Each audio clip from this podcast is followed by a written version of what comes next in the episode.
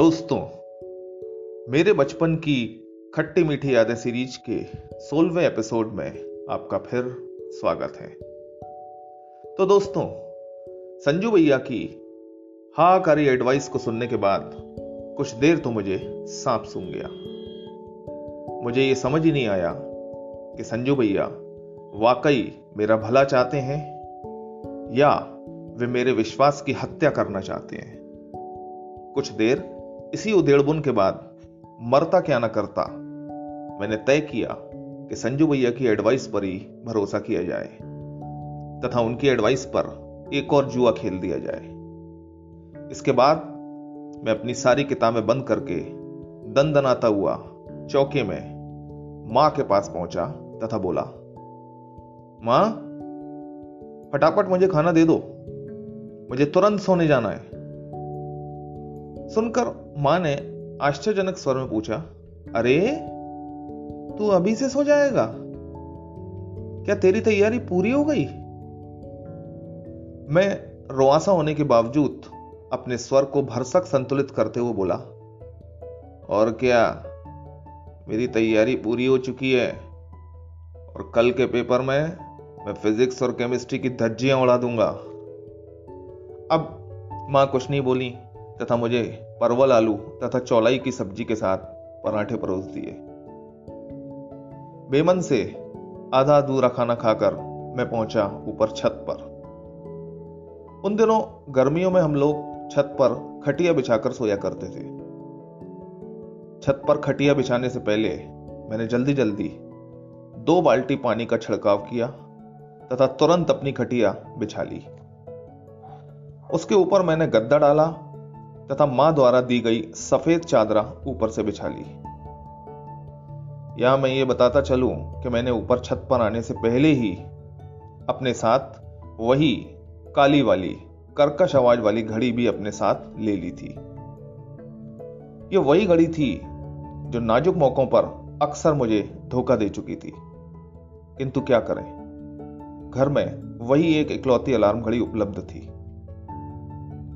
अब बिस्तर पर सोने से पहले मैंने दो तीन बार अलार्म घड़ी का अलार्म चेक किया।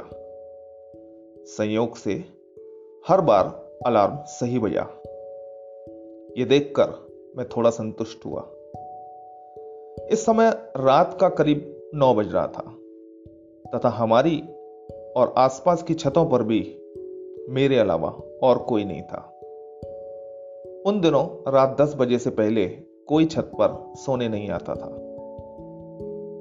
अब पूरे दिन का थका हुआ मैं निडाल सा पलंग पर गिर पड़ा। इससे पहले मैं अलार्म घड़ी में ढाई बजे का अलार्म फिक्स कर चुका था। अलार्म घड़ी को मैंने अपनी खाट के नीचे रख दिया था। अब अपने सभी भगवान को याद करता हुआ मैं खाट पर लुढ़क गया तथा कब मेरी नींद लग गई मुझे पता ही नहीं लगा। अब मुझे नहीं मालूम मैं कितने घंटे सोया, किंतु रात भर मुझे एग्ज़ाम हॉल के बुरे बुरे सपने आते रहे। मुझे रात भर अपने फेल होने के सपने ही आते रहे थे। इन्हीं सपनों के बीच में माँ ने मुझे ज़ोर ज़ोर से यह कहकर उठाया, दीपू दीपू, कितनी देर तक सोएगा? क्या पेपर देने नहीं जाना है? सुनकर मैं भड़बड़ा कर उठ गया। यह देखकर मानो मैं आसमान से गिरा कि चारों तरफ़ भरपूर उजाला फैला हुआ था, तथा चिड़ियों की चहचहाहट चीख चीख कर ऐलान कर रही थी कि सुबह हो चुकी है। मैंने तुरंत अपनी खाट के नीचे रखी हुई अलार्म घड़ी पर निगाह मारी तो देखा कि वो मासूम सुबह का सवा छह बजा रही थी। यानी आज फिर वो नटखट मुझे धोखा दे गई थी। उसने ढाई बजे अलार्म नहीं बजाया था। उस समय एक पल मेरे दिमाग में एक ख्याल आया कि अपना सिर तथा उस अलार्म घड़ी दोनों को सामने छत की दीवार पर दे मारूं। उस समय मेरी दशा उस गरीब किसान की तरह हो गई थी, जिसके सामने एक दिन पहले की लहलाती हुई फ़सल तूफ़ान की वजह से ज़मीन पर बिछी हुई पड़ी थी। मेरा मन उस समय चीख चीख कर पूरा आसमान सर पर उठा लेने का हो रहा था।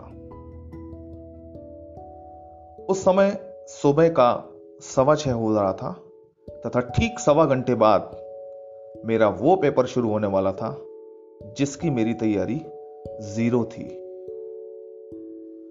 उस समय सुबह के उजाले में भी मेरी आँखों के सामने अंधेरा छा रहा था।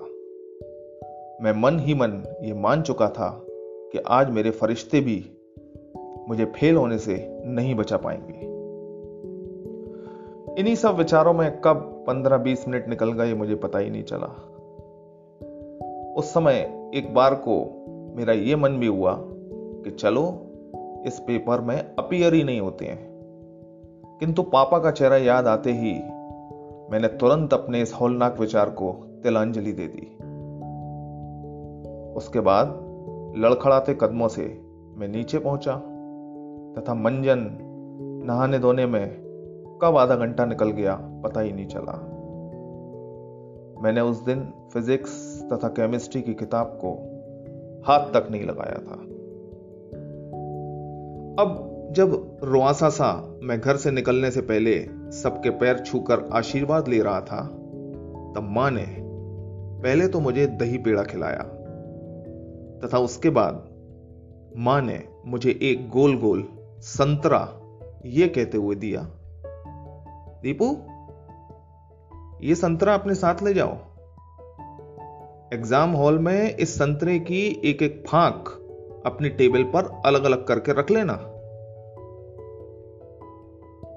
इसके बाद एक एक प्रश्न का उत्तर लिखने से पहले एक एक फांक खा लेना। मैं मरे हुए स्वर में बोला, इससे क्या होगा? तो माँ बोली, इससे तुझे हर प्रश्न का उत्तर याद आ जाएगा। सुनकर मैंने अनमने भाव से उस संतरे को अपनी जेब में रख लिया। तथा निकल पड़ा साइकिल पर बैठकर युद्ध क्षेत्र में। स्कूल पहुँचने तक मेरा जी हल्का न होता रहा। जब मैं स्कूल पहुँचा तो सबसे पहले मैंने अपने दोस्तों की फेस रीडिंग की। जब मैंने ये देखा कि सभी दोस्तों के चेहरे पर हवाइयाँ उड़ रही हैं तो पहली बार मैंने कुछ हल्कापन महसूस किया। मैं सबसे पहले अपने दोस्त तथा क्लास के टॉपर शैलेंद्र सिंह राजपूत के पास पहुँचा तथा बोला ओ शैलेंद्र, क्या तैयारी है आज के पेपर की? अब जवाब में शैलेंद्र जो बोला, उसे सुनकर मानो मेरा खोया हुआ आत्मविश्वास वापस लौट आया। शैलेंद्र बोला, यार, ज़िंदगी में पहली बार ऐसा लग रहा है कि इस पेपर में फेल हो जाऊँगा। अब अपनी मुस्कुराहट को जबरन छिपाते हुए मैं बोला, वही तो यार, अपन की हालत भी बड़ी खराब है। ये साले एमपी बोर्ड वालों ने एक भी दिन का गैप न देकर सारी मिट्टी पलित कर दी। तभी एग्ज़ाम शुरू होने की घंटी बज गई तथा मैं अपने रूम में चला गया। अब पेपर बटने का समय भी आ गया। अब मेरे दिल की धड़कन फिर तेज हो गई। शैलेंद्र से बात करके जो कॉन्फिडेंस वापस आया था, अब उसका दूर दूर तक कोई पता नहीं था। जिस समय टीचर मेरी टेबल पर क्वेश्चन पेपर देने आए, उस समय मैं आँखें बंद करके सरदार सुरेंद्र सिंह सोहल की, गुरु ग्रंथ साहिब की ये पंक्तियाँ मन में बार बार दोहरा रहा था। तू मेरा राखा सबने थाई। कप कप कप कप आते हाथों से मैंने पेपर हाथ में लिया?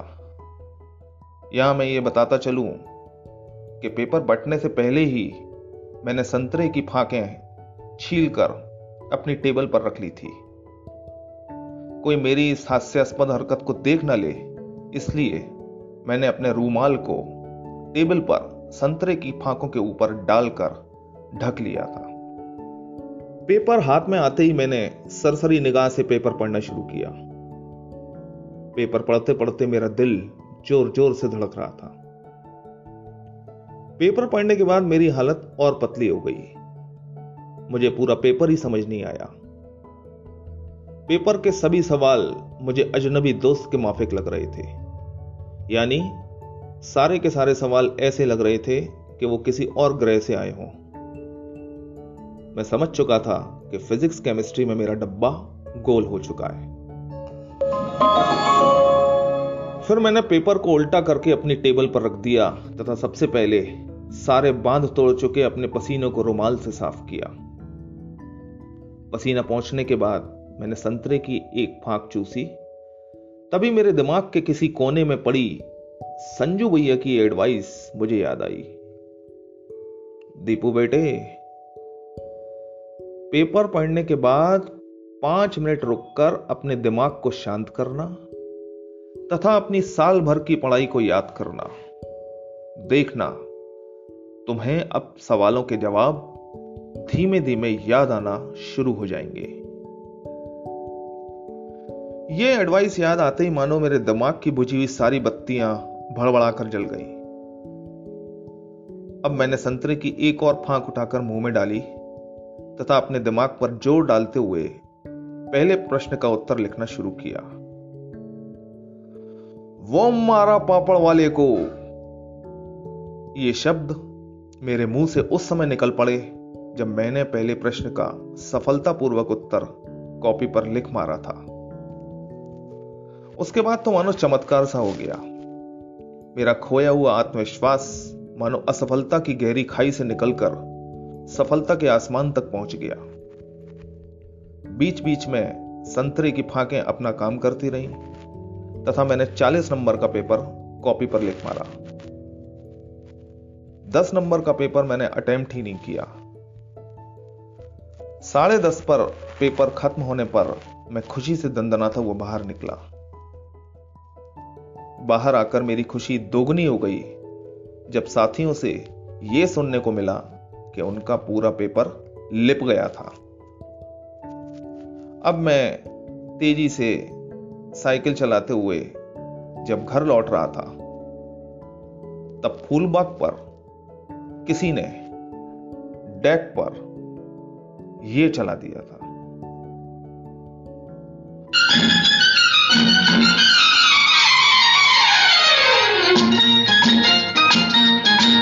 आज से पहले, आज से ज़्यादा, आज से पहले आज से ज़्यादा।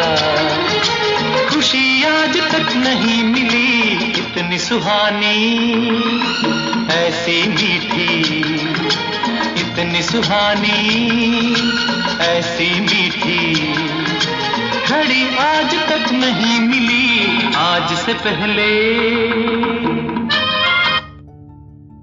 दोस्तों, ये था मेरा one and only tenth board का भयानक वाक्य।